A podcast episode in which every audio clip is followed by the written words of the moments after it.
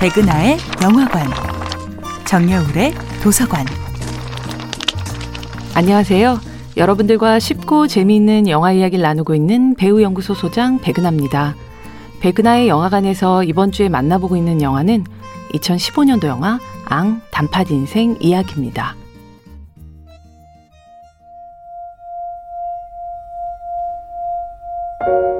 베어 물자마자 눈이 휘둥그레지는 것도 아니고 너무 맛있어 라고 외치는 것도 아니고 그저 씩 웃음이 배어 나오는 맛이란 게 있죠. 76의 할머니 도쿠에가 만든 팥소가 딱 그런 맛입니다. 동네 도라야키 가게의 사장 센타로는 도쿠에 할머니가 직접 만든 팥소를 슬쩍 맛본 후 손가락으로 허겁지겁 다시 찍어 입에 넣습니다. 엄청난 거야. 충격적이었어. 맛도 냄새도. 고작 1200원짜리 심심풀이 간식. 그런 도라야끼에는 공장에서 만들어 나온 팥 정도면 충분하다 생각했던 센타로에게 도쿠에는 도라야끼의 생명은 단팥임을 알려줍니다.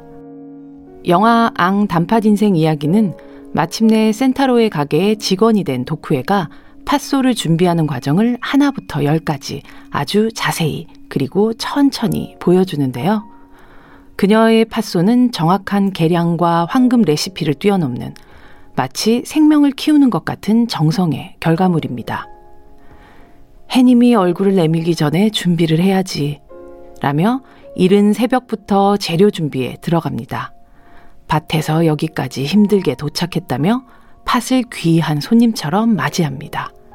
그리고 갑자기 끓이는 건 실례라며 팥이 잠시 숨 쉴 수 있는 시간과 여유까지 내어줍니다. 그렇게 김의 냄새마저 다르게 만들어진 도쿠의 팥소는 따끈하게 구워진 빵과 함께 영혼의 음식이 될 준비를 마치게 됩니다. 젊은이, 단팥은 마음으로 만드는 거야.